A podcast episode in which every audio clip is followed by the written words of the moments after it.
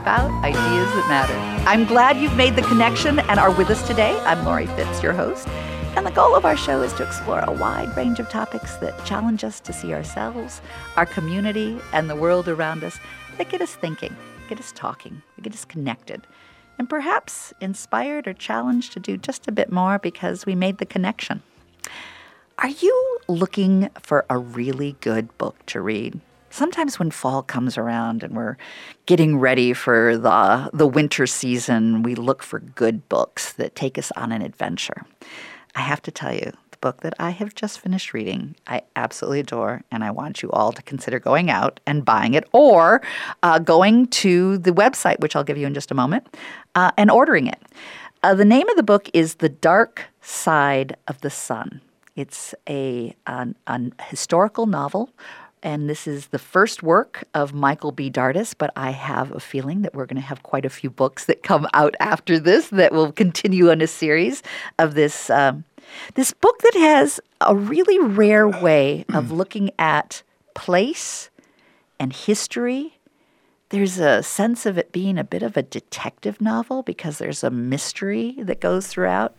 It's also a book about relationships and connections and a search for self. So I am very excited to have Michael Dardis, the author of this book, join us today. Welcome, Michael. Thank you, Laurie. Thank you for having me. I appreciate those very fine comments you've made on the book. Well, I'm excited about our chance to share on air. We've had uh, an opportunity to be talking about the book uh, for the last couple days, and it's been a real joy to hear a little bit more of the backstory. And I, am looking forward to having our audience learn more about the backstory, as well as getting excited about going out and buying this book. So, what I'm going to do is I'm going to read um, a snippet of what the book is described as. It's during the course of two wars, and the two wars are Vietnam and World War II brave people fight through the darkness to discover that where love, th- that, that where there is hope and courage, there is also honor and love. Living in Detroit during the Great Depression, the Schmidt family struggles to maintain loyalty to their adopted country while being drawn into the seductive, seductive sh- shadow of the Nazi Germany. One by one, they are at the center of a top secret plot that could change the course of World War II.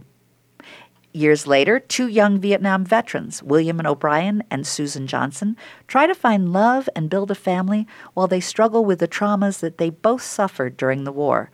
These stories lead the reader to Michigan, Germany, battlefields of South Vietnam, Texas, Oklahoma, and finally Minnesota. I have to say that I was very endeared to seeing all sorts of familiar places in Minnesota come up in your novel. So, for more information on how to get this book, uh, I want you to go to michaeldardis.com backslash books. That's M I C H E M I C H A E L Dardis D A R D I S dot com books. Uh, so, this you have called and shared with me is a historical novel. Tell me um, how fictional history can bring around a, a, deep sense of truth about a, a, time and a place. Well, historical fiction is a great literary tool. It allows you to uh, take a character, build characters, strengthen characters, uh, going back uh, and looking at the wonderful options that could have happened along with some of the terrible things that were that did happen. Mm-hmm. But you have to pay attention to the time and place, and it gives you that. It's like a, a mental time machine, going back and forth with that with that process. Uh, it, it allows you just your mind to travel through those times, whether it's 50 years ago, 500 years ago, 1,000 years ago, or whatever.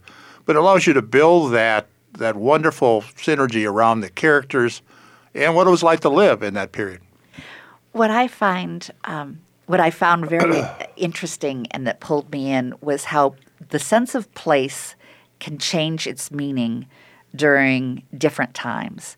And that that place, even though it has an endurance and it has a, a sense of its own truth of being a place of, of, of a type of beauty, also can have its um, activities that can both endear and, and uh, engender fear. So I want to start off with you telling a little bit about this cabin up in uh, Michigan, and perhaps sharing one of the pieces in in how you bring us into this cabin uh, and this reality of this this place up in the Upper Peninsula of Michigan. Would you like me just to read the segment? Certainly, and then tell me a little bit about it. This is the segment uh, in the prologue relative to the to the story. Suddenly, a splash of water scattered the hatchlings, and the last duckling in line disappeared under the water. A lake trout cruising the shallows was also intent on tending to its survival needs. The great circle of life was so much a part of the culture in the Huron Mountain region of Michigan. Many dangers lurked in the woods and under the cold waters. Bill sipped his coffee, coffee inattentively. A dribble seeped down his chin to his well-worn olive drab shirt. As he brushed as he brushed the fabric, he noted the name stitched on the pocket, O'Brien. Despite the comfort of the fire, the ache in his leg reminded him of the sudden cold darkness that had entered his life, like the solar eclipse that he had studied in the history classes at the University of Minnesota. Ancient Greeks believed that eclipses occurred when the gods are angry and ready to met out disaster and destruction. Bill certainly had seen his share of disaster and destruction, but he believed the real meaning was to cast out falsehoods and replace them with truth. The cabin we're referring to uh, uh, is actually our cabin in Michigan, but it's also the scene of a good part of the story for many of the characters uh, in that general area of the Upper Peninsula of Michigan. A lot of people don't know how important that area is and was during World War II. Well, it was a, a basically a full point, full, uh, basically a, a, choke point for iron ore shipments. For about 90% of the iron ore coming through into the United States uh, to the, the, southern part of the United States for uh, making steel. And uh, th- that came through the Soo locks at Sault Ste. Marie.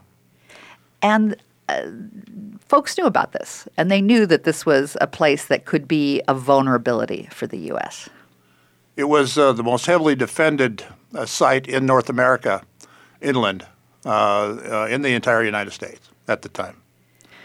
Well, as you start to read this book, and you you have um, Bill O'Brien sipping his Jameson coffee and sitting by the fire, you feel like you're joining him right by the fire and hearing about this wonderful story.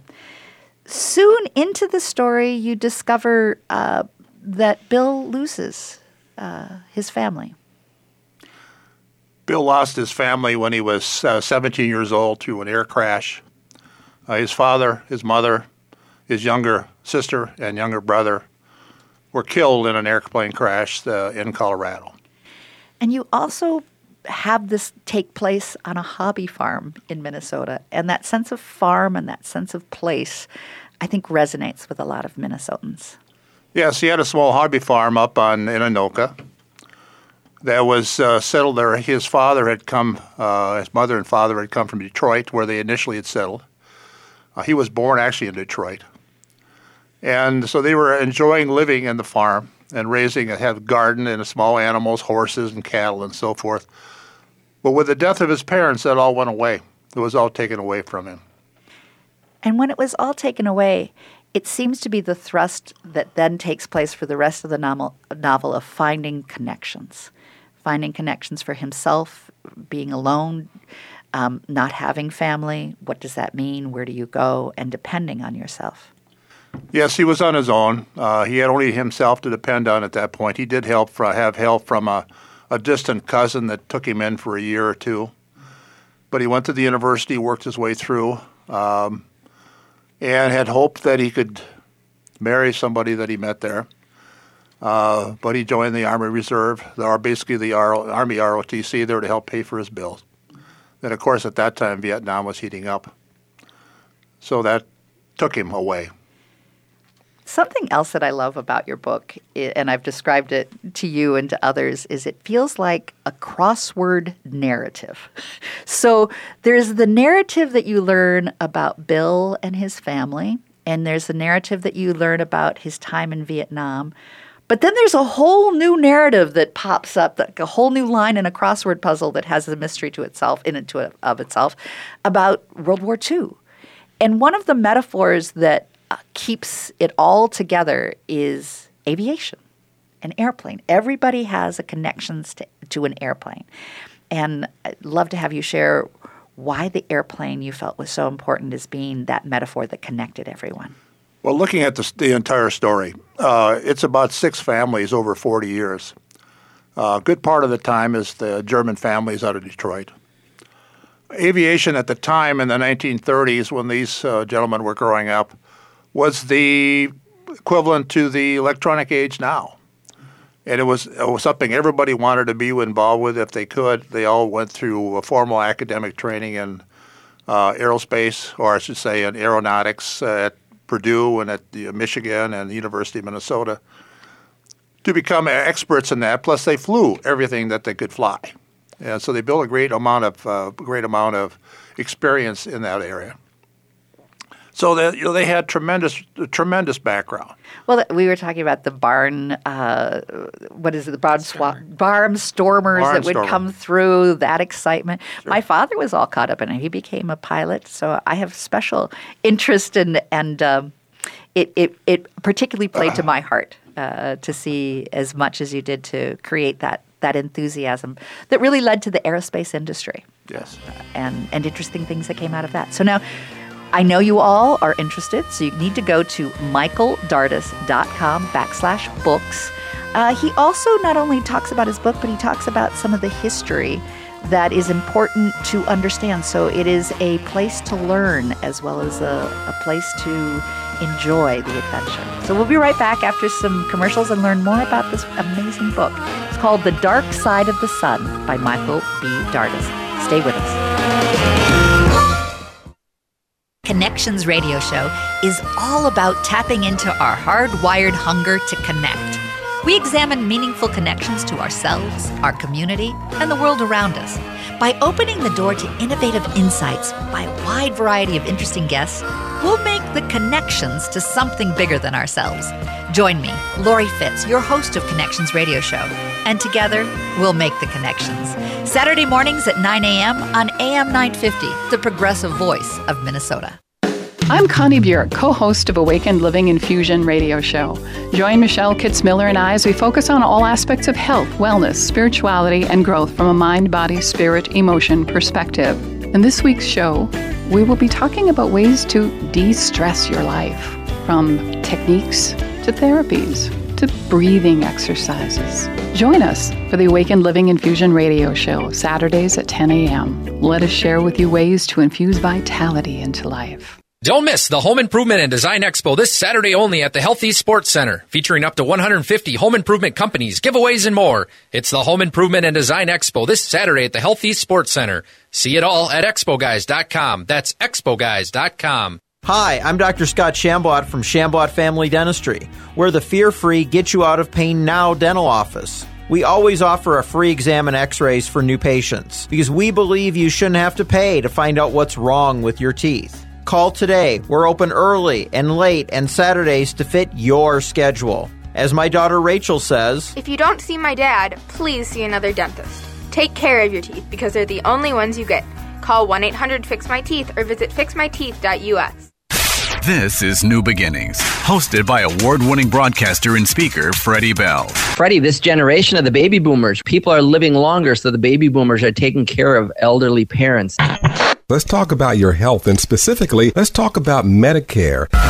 Our show features the concerns of America's 78 million baby boomers in employment, finance, health and nutrition, and even entertainment. Catch New Beginnings with Freddie Bell, Saturdays at 11 on AM 950, the progressive voice of Minnesota. Park Square Theater invites you to The Agitators, a new play telling of the surprisingly timely story of the friendship between Susan B. Anthony and Frederick Douglass. Young abolitionists, when they met in the 1840s, they were full of hopes, dreams, and common purpose. Great allies, yes, and at times, great adversaries. They agitated the nation, they agitated each other, and in doing so, they changed the course of American history.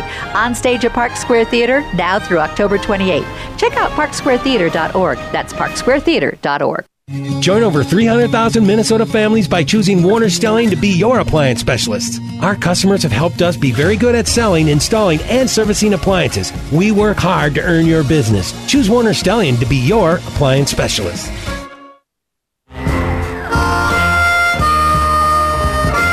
Welcome back to Connections Radio Show. I'm Laurie Fitz, your host, and today we are talking about a new novel that's just come out, The Dark Side of the Sun by Michael B. Dardis. Uh, this is a, a, historical fiction, and it has an adventure for all, uh, learning about the Vietnam War, learning about World War II. I have to say that when I was going through the chapters of Vietnam, it was one of the most personal uh, reflections that I've ever read. Uh, there's a lot of silence, there's a lot of pain around Vietnam, but we don't always uh, have the opportunity to get really in touch with what were the feelings around Vietnam, because when the Vietnam vets came home, they were not um, they were not greeted with the kindness and the support and the love that they should have been uh, met with. So, in, in this section, we're going to be talking about that period in the book. Also, I want to uh, be able to get you all interested in taking a look at his website, not only to buy his book, but he's got some historical references as part of his website that helps us understand. So, the journey of the book not only is a good narrative and a story, it helps us understand history in a very poignant way. So, welcome, Michael. I'm so glad that you're here today. Thank you, Laurie. Appreciate it. Uh, I also want to share a little bit about your uh, your background. Uh, you are a lifelong storyteller, a world traveler. Uh, you specialize in 20th century European history, American history, military history. Uh, you d- received your degree of um, in at the University of Minnesota in history and geography. Uh, you went into the Army during the Vietnam War, and you were awarded uh, a Purple Heart as well as the U.S. Army Commendation Medal for Valor. So you lived this. And part of uh, Vietnam that I think goes unheard is not only the time there, but the time back. And in your book, you explore not only the trauma that occurred, uh, but also the journey back and the journey of discovery of who you are after world after the Vietnam War. Would you share with us uh, a a part of the writing um, about Bill and Bill coming back from Vietnam? Yes, Laurie. I have a section here in the book that I think is uh, pretty profound in that regard. Bill glanced out the window again to the eternal darkness. He's on the aircraft returning back from uh, Vietnam at this point. He's going to be landing in San Francisco probably in less than 20 hours. at least his dad had won, had something to bring home. They had won the war. His dad won. They all won. They came back to parades and flag waving. What was Bill going? To, uh, what was Bill bringing home? There would be no parades for him there would be no welcome home for him. He knew that for a fact. He leaned his head against the seat. In less than a day, he would be back in a society that was little touched by the war. The people in America were light years away from the dirt, the heat, the violence, the terror, and the death in Vietnam. The protesters had no clue what was happening over there. Neither did the general population. He sighed heavily Bill was bringing back the only thing that mattered to him. He was bringing back himself. And I think the difference between Vietnam and the other wars, the other wars had other people bringing, coming back with them on their ships or when they came home, they were greeted. The Vietnam veteran had none of that. Uh, even the veterans agencies, veterans groups didn't really want a lot of the vets Vietnam vets. They hadn't won anything. Uh, there were reports even you couldn't buy a bar, drink at a bar in some cases if they knew you were a Vietnam Vietnam veteran. And even some of the like Agent Orange couldn't be said out loud. It was that didn't exist, so there was almost a denial of reality. It was the early stages of Viet, the Agent Orange really didn't become a an issue until in the latter part of the 60s, early 70s when they started identifying it as a potential toxin, uh, and it took 20 years to get anything passed uh, to identify uh, the certain diseases and so forth. When Bill goes to Vietnam and is thrust into the war, Uh, you talk a little bit about the back of the flags and the front flags being a little different. Uh, and that shock. I mean, that was part of, I think, my journey of realization of how quickly people were thrust into horrific situations. You have to remember uh, when he went, and a lot of people went, uh, it was winter in, in the United States. Uh, they arrived in Vietnam during the summer, the summer season. They opened the door up, the humidity was 90, 100%. The smell of burning feces, they burned feces with diesel fuel as a way to get rid of it. Uh, jet fuel, aviation, uh, kerosene was burning. The smells were overcome, were, were basically overwhelming. Uh, and the heat and so forth. And most GIs were sick for days after they got there uh, with diarrhea and other things, trying to get their systems to adjust to the, the harsh environment, the dirty environment, uh, depending upon where they were. So it was very, very hard uh, initial orientation. And during the Tet Offensive, they had even less time. They were almost some of them almost had a fight when they got off the plane because they were you know the, the NVA was everywhere at that point. And he needed to uh, heal right away from injuries. I mean, he was sent to hospitals to deal with all kinds of uh, challenges from the get go. The story goes uh, he, he was a forward observer, and he really didn't know he was going to be uh, thrust into that role as basically infantry when he got there. And he was supporting basically an army of South Vietnamese troops to a large degree, so he wasn't even with American troops most of the time. Uh, which was my experience when I watched. I was not a forward observer, but I, I knew many that were. And uh, that was my experience watching them and some of the tragic things that happened to them when they, when they were out in the field. In your, uh, on your website, you've got listings of uh, post traumatic shock disorder, um, the human cost of Vietnam War, um, and, and we'll go into uh, perhaps the prisoners of war in the next segment because we're coming down. But um, Tell me a little bit about the human cost of the Vietnam War. Human cost uh, 58,000 American soldiers died, 340,000 or more were wounded, some very horrifically because of the type of wounds, a lot of amputations, far more amputations, uh, and, and the type of wounds uh, because of mines and so forth than Korea, several hundred percent more. Uh, that the intensity of the combat was such there were small numbers of combat troops in, in, in, in, the theater. So they were moved by helicopter to fight. So they were, they were fighting probably 200 days a year, which was many times higher than what the GIs normally would have fought in World War II, most of them anyway. One of the things that I found interesting about Bill is even though he was facing all of this horror, he's very contemplative. There was a kindness even through the anxiety of seeing this horrible thing occurring all around him, he was still trying to search for what does this mean and why are we doing this? Well, I think he did, and he was becoming less and less, less and less and less believable as far as the war was concerned as he went through the, the process. Less um, supportive. Less supportive of the effort, yeah. which made it, I'm sure, even more difficult when he came back to help explain their own feelings of why are we here and why did we do this? Yes. Well, we're going to continue to talk about Bill's journey there, as well as get into what happened in World War II, where we have yet another storyline that, that joins us. So you're listening to AM 950, the progressive voice of Minnesota, and we're talking about The Dark Side of the Sun by Michael B. Dardis.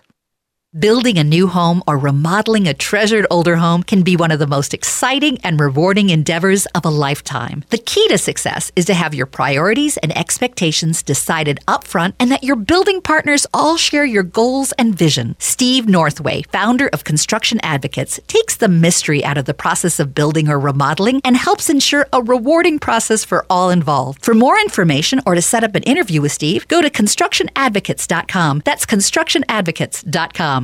Hi, this is Ken Haglund, host of the Minnesota Hospice and Healthcare Show, your source for elder care and caregiver solutions, inviting you to listen to our live call in show airing on Saturdays from noon to 1. Each week, we provide answers to important questions regarding elder care and caregiver issues to help you and your loved ones plan for the future and enjoy your best quality of life. Please join us this Saturday from noon to 1 for the Minnesota Hospice and Healthcare Show and learn more about us at minnesotahospice.com. AM 950 listeners, we have a home cleaning company with an offer just for you. They're Blue Sky Services. Blue Sky Services will wash your windows, siding, gutters, clean those black streaks off your roof, and much more. Window washing starts at $100. Siding cleaning starts at 199. Call Blue Sky Services at 651-447-4484 to ask for the AM 950 special. If you hear this, you have an exclusive house cleaning offer for AM 950 listeners. Call Blue Sky Services at 651-447-4484. That's 651-447-4484. Hello, humans. It's Ellie Krug with Ellie 2.0 Radio on Mondays from 7 to 8 a.m. Many know that I have a diversity inclusion company, Human Inspiration Works LLC. I want to share about a speaking event I'll be hosting on Monday, November 5th from 6:30 to 8:30 p.m. at the Loft Literary Center in Minneapolis. I'll be giving my gray area thinking talk on how to be welcoming to others. I'd love for you to join me. Go to elliekrug.com and look at the Human is Human public events page for more. Please come and please tell others. See you then. Litin's Party Value has moved one mile north. Get into Litin's Party Value is easy. Google 913 Plymouth Avenue North. Litin's Party Value's new location has the same great, fun, party, holiday celebration supplies. Visit our Halloween section for your Halloween party and decorations and costumes too. Litin's Party Value has the selection, the quantities, and the low warehouse pricing you love. Visit our new location, 913 Plymouth Avenue North. Yes, free parking, or shop online, partyvalue.com. Hi, it's Thom Hartmann. You know, Continental Diamond is special for a lot of reasons. The owners are Jimmy and Helene Pessis, a husband and wife team who had a dream to open their own store more than 30 years ago. They've built a business that is the gold standard. The readers of Minnesota Bride magazine have named Continental Diamond the best jeweler for the last seven years. Why? Amazing, friendly, no pressure customer service, a selection of fine diamonds and design jewelry unlike anywhere else, and the fresh baked chocolate chip cookies are pretty great too. Continental Diamond in St. Louis Park and at continentaldiamond.com. With your AM 950 weather, I'm Sam Turnberg. Today will be sunny with a high near 41, while tonight's clear with a low around 28. Tomorrow is sunny with a high near 55, Monday sunny with a high near 56, and Tuesday sunny with a high near 47. Litin's Party Value has moved one mile north. Getting to Litin's Party Value is easy. Just Google 913 Plymouth Avenue North. Shop their haunting Halloween and fabulous fall sections. And yes, free parking. Or shop online at partyvalue.com. Radio Show. Today we are talking about a wonderful book that I absolutely adored, and I think you will too. It's called The Dark Side of the Sun. It's written by Michael B. Dardis. Uh, where there is love and courage, there is honor and hope. This book takes us on many adventures. We are in Minnesota, we are in Michigan, we are in Germany, we are in Vietnam, um, all with historical clarity and um, accuracy. And it takes us inside people's relationships and the relationship to the time and the place. Uh, and it's a detective. What's the, wh- how are these all connected? And it's a page turner and it, it's one that I highly, highly recommend. And I'm delighted to have Michael B. Dardis be with us today. Thank you again, Lori. Thank you for being here. So we were talking about the Vietnam uh, aspect of the book, the storyline in Vietnam. You yourself uh, are a returning vet from Vietnam with a Purple Heart and commendation. Uh, tell me about we, we start on the human cost of Vietnam War in terms of the Americans in Vietnam, but there was also other costs. The cost of the Vietnamese was that about 13% of the entire Vietnamese population were killed during the war, which is about 4 million, over 4 million people. We tend to forget that. Uh, our costs are horrific enough, but uh, what we did and what we left behind with Agent Orange and so forth was even worse. As you were writing this, we talked a little bit about having to have you rewrite these certain sections uh, several times, and, and in doing so, you had to relive those experiences yourself. Do you see that the writing has helped with an overall healing so that you now can talk about the experience more than you could perhaps 10, 15 years ago? I think it's allowed me to focus on it. Uh, when I was writing it, there was a great deal of pain uh, before I went over, when I was there, and anger when I came back. Uh, it took me many years before I met my wife to deal with that. Uh, and as I went back and wrote it and I went back again and again and again, it was hard to do that. But I think now it's allowed me to uh, put that behind me and move on. So I think in many ways it has been helpful. And through the book, you also do have a lot of different relationships, and I, I want to be able to make sure that folks know that it's also, you know, our the human condition of of falling in love and losing, as well as um, being in the context of war. Well, Bill certainly had his share of losses, and, and I did as well. I lost a girlfriend when I went over, and another one I came back. Uh, so it was a it was um, a lot of the emotion in there is my emotion, uh, before and after and so forth, projected into Bill. Uh, there's no question about that. The model I used for the for the officer was based upon three different forward observers that I that I knew in Vietnam. Uh, another one that I knew had been killed uh, in a tragic situation. So we had a lot of modeling that we could use for that, in my mind at least. Well, I sure appreciated that the women are all strong and the men are kind, even though they have gone through this horrific uh, experience. Um, there's a kindness to the men that you write about.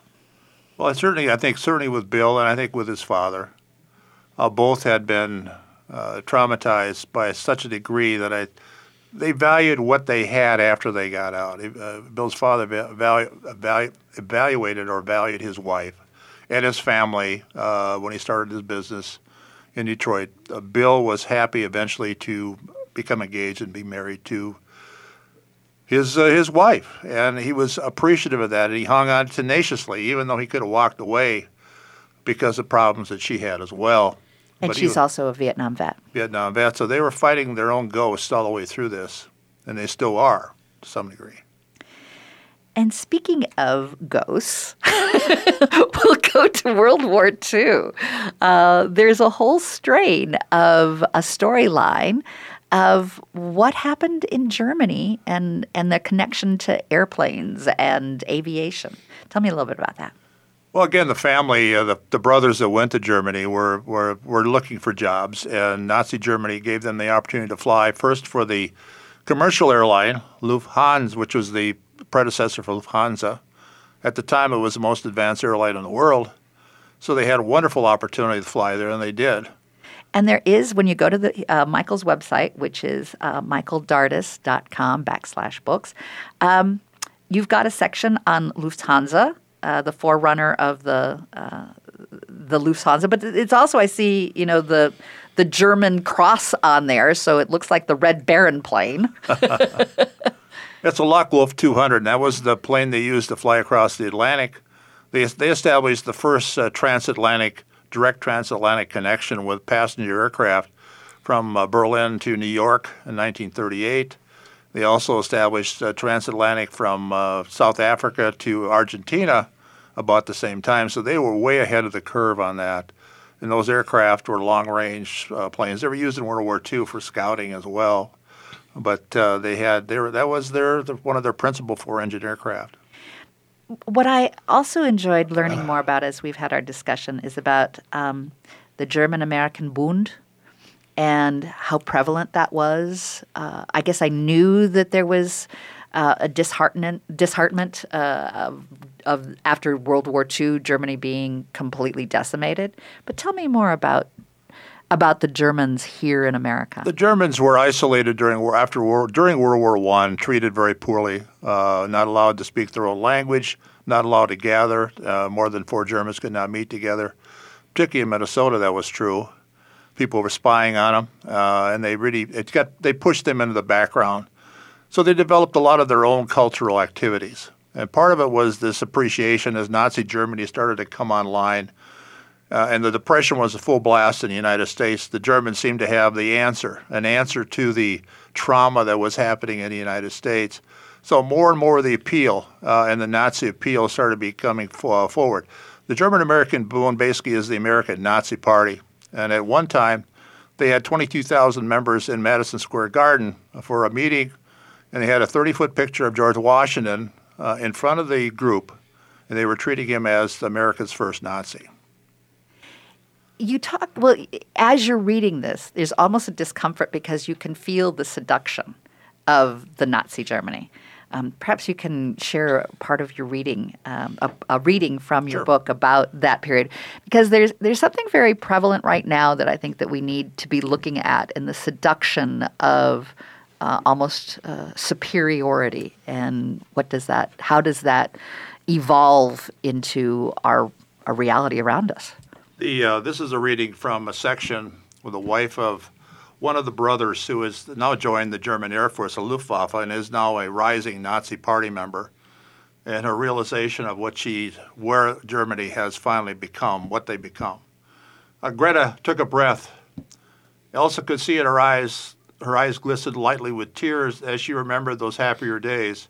Greta, Greta had been an uh, a operatic singer and a ballerina.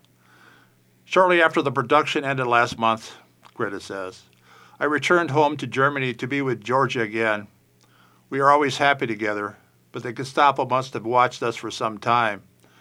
No doubt because of complaints from some of the local party members. When I returned, they arrested us both. The Gestapo beat us. They called us lesbians. They smashed everything in the room upstairs before they took us into custody. They tortured me, broke my arm, cut my hair, and raped me. Elsa wraps around, wrapped her arms around Greta's shoulder and gazed towards the window in shock. How could anyone treat another human being this way? She could think of nothing she could say to comfort her friend.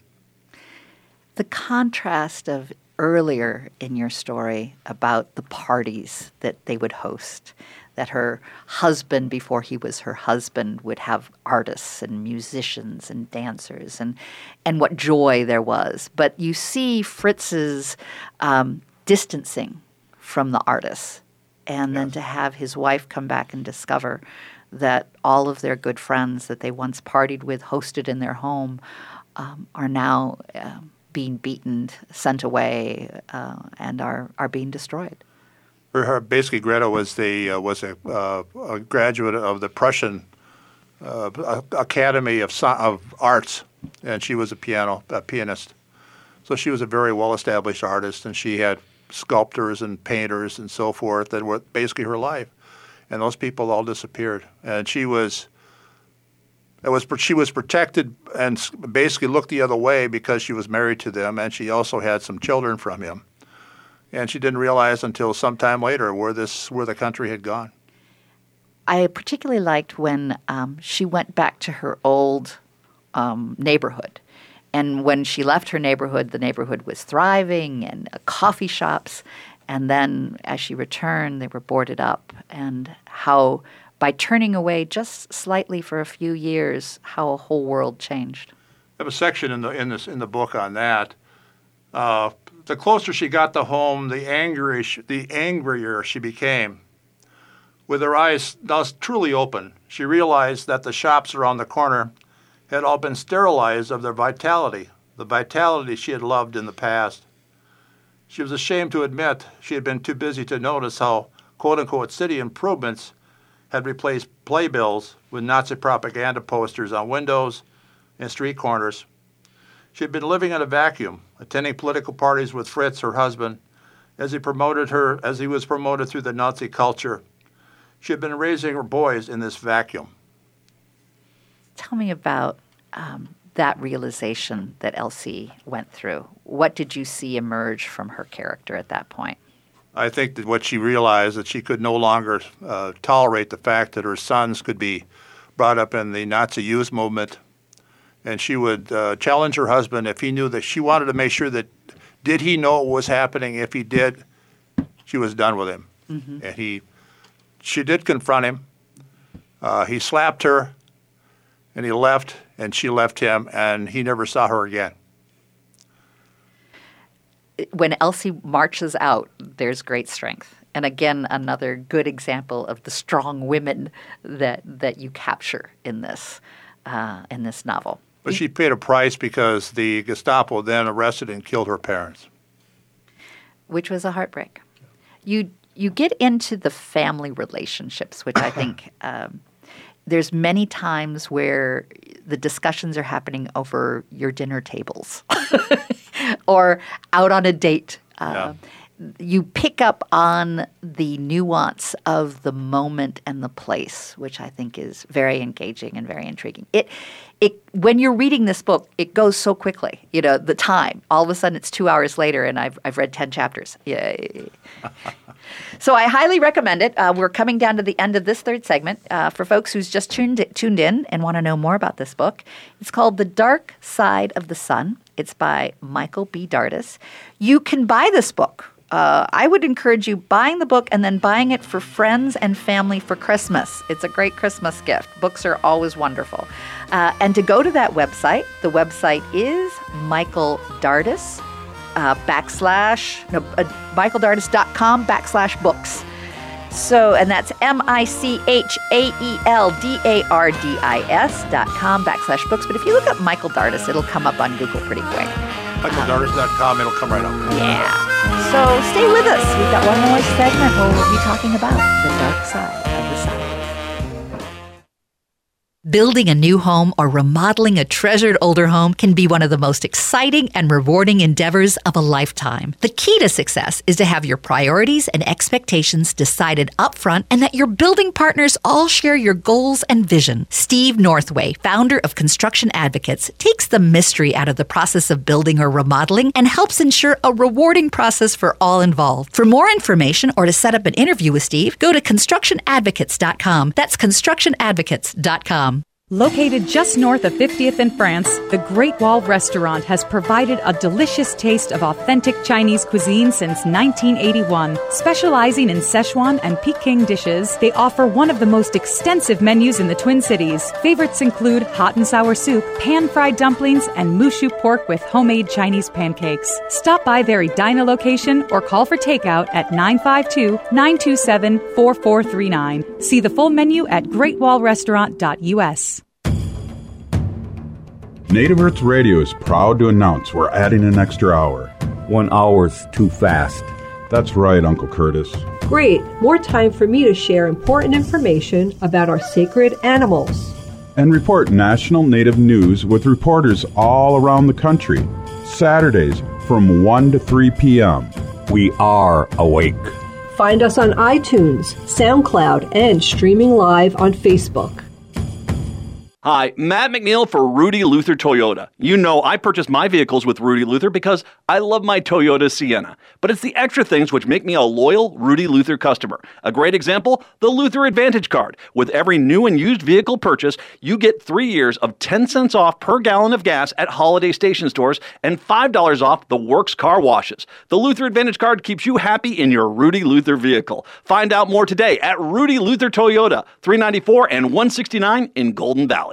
This is Chad, owner of AM 950, here to tell you about Snap Construction. They're experts in roofing, siding, window, and insurance restoration. They have energy efficient products available for both residential and commercial properties. This spring, when we needed a company to take a look at a problem with our roof, I called the company I knew I could trust, Snap Construction. I've known Ryan, the owner at Snap Construction, for years, so I knew I could trust him. Don't just take my word for it. Check out their reviews online. They are arguably the most well reviewed exterior contractor online in the metro area. Over the years, Ryan has always said the same thing to me about his work. If we build it, shouldn't we be held accountable for the work indefinitely? He backed that statement up years ago when Snap Construction was a pioneer in offering a lifetime craftsmanship guarantee on all their work.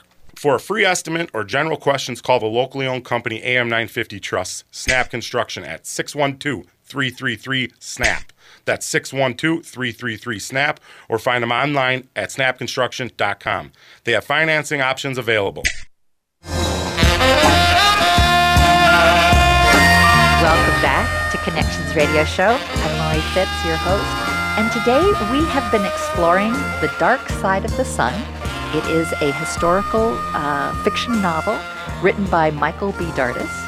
And we have Michael sharing more background and insight to the book, which is a great thrill to me because I absolutely adored reading this book. And it's been fun to learn um, the process in writing historical fiction and then where that historical fiction can take us in terms of an adventure, uh, learning about things about our country, learning about the Vietnam War, learning about World War II, learning about airplanes.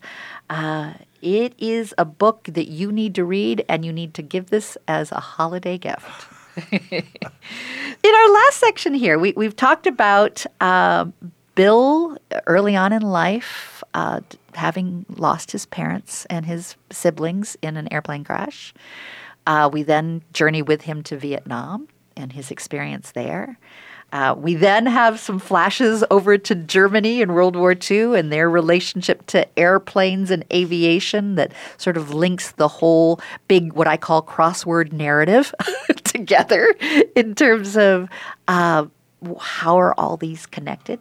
But in I, I, in this section, of the, this segment of the show, I'd like to talk about the journey home.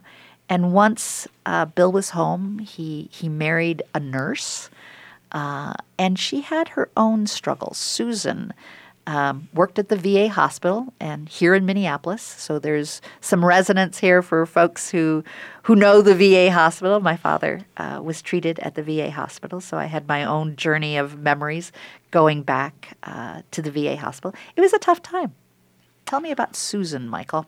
Well, Susan grew up on a dairy farm in Wisconsin near Madison. Uh, went to Vietnam, served as a MASH nurse during the worst possible time of the of the Vietnam War. Uh, so badly, so many people came in, soldiers came in that she couldn't even d- treat. That she had to watch them die. She couldn't really help them. They were coming in because of the the, the Tet Offensive, and that did something to her mentally. That really uh, drove her back into kind of into a shell. She also lost a fiance at that point. Uh, she wasn't sure whether he had been killed or not. He had been a fighter pilot, been shot down over North Vietnam. It wasn't until she came back and her future husband found out that he actually was a POW and let her know that. So they moved on together. Uh, eventually, they became engaged and they married. And then Susan went to work.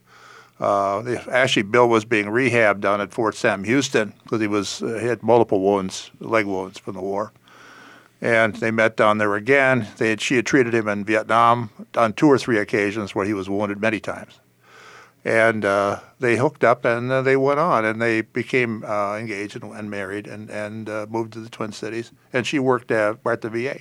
Susan had her demons, though. She had her demons. Uh, men had treated her very badly. They used her for sex. Uh, she had her orientation was really affected uh, she was using that in place of love. She was uh, she was treating men as callously as she was being treated herself. And Bill was much more reserved with her, didn't push her, and eventually was able to bring her back towards where she had been before she went over. And plus, her family loved him, uh, reminded him so much.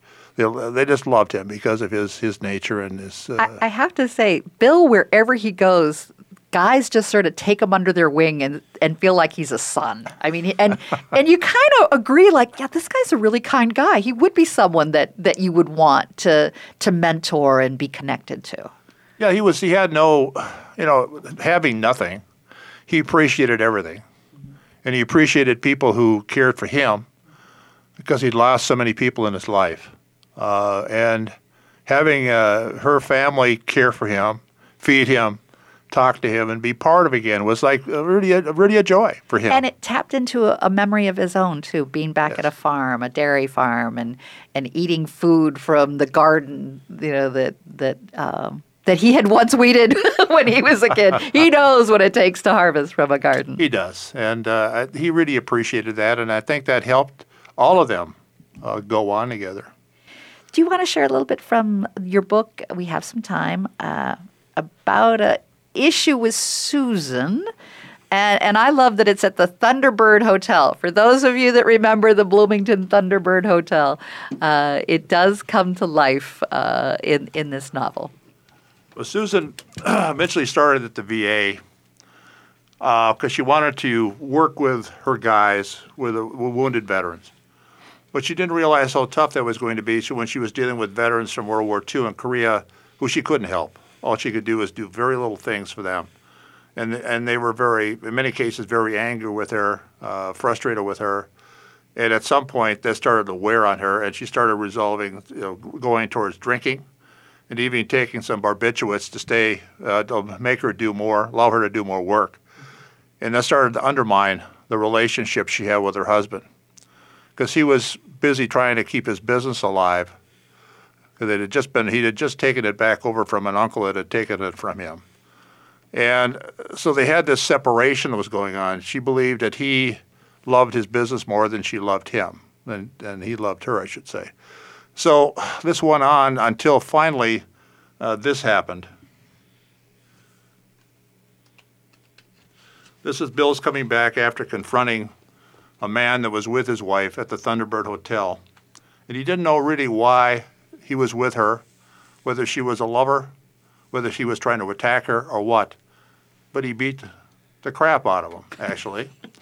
You kind of cheer him on as a raider. You go, Bill. By the way, that actually was based upon a real story that I heard, but I won't tell you about for whom. Uh, this is what happened. He pulls into the garage and he sat there. He felt helpless as he had the day his family died, as lost as he had been the day Sarah left him. Sarah had been engaged to him earlier. Suddenly, rage again overtook him. He smashed his fist into the garage wall, creating a 12 inch hole in the sheetrock. The nails in the wall ripped his skin, drawing blood. But the impact and pain only increased his rage. Next, he stumbled over the heavy boxing bag hanging from the garage rafters. Over and over, faster and faster, he pounded the bag barehanded with both fists. His arms, forearms, and elbows screamed in pain. His hands bled profusely, profusely now. Finally exhausted, he wrapped his arms around the bag and cried as they swayed in the dim garage light. He was glad his in laws were sleeping upstairs. He didn't want them to see him like this.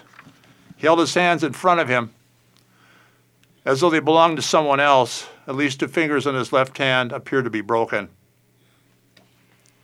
To me, that symbolizes the the toughest part that Bill came to realize it sort of apexed at that moment. All of the pain, all of the separation, all of the loss, and that search for self.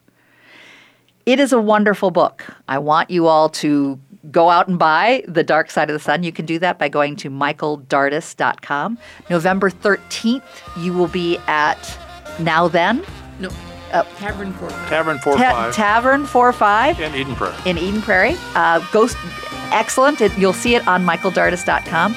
Also, buy books. Uh, buy it from a, a, a, a small business, Itasca Books. Give us the phone number. 1 800 901 3480, extension 118. And if you missed that, listen to our podcast. It's at the end. So thank you for being with us today. Go buy The Dark Side of the Sun. Thank you, Lori.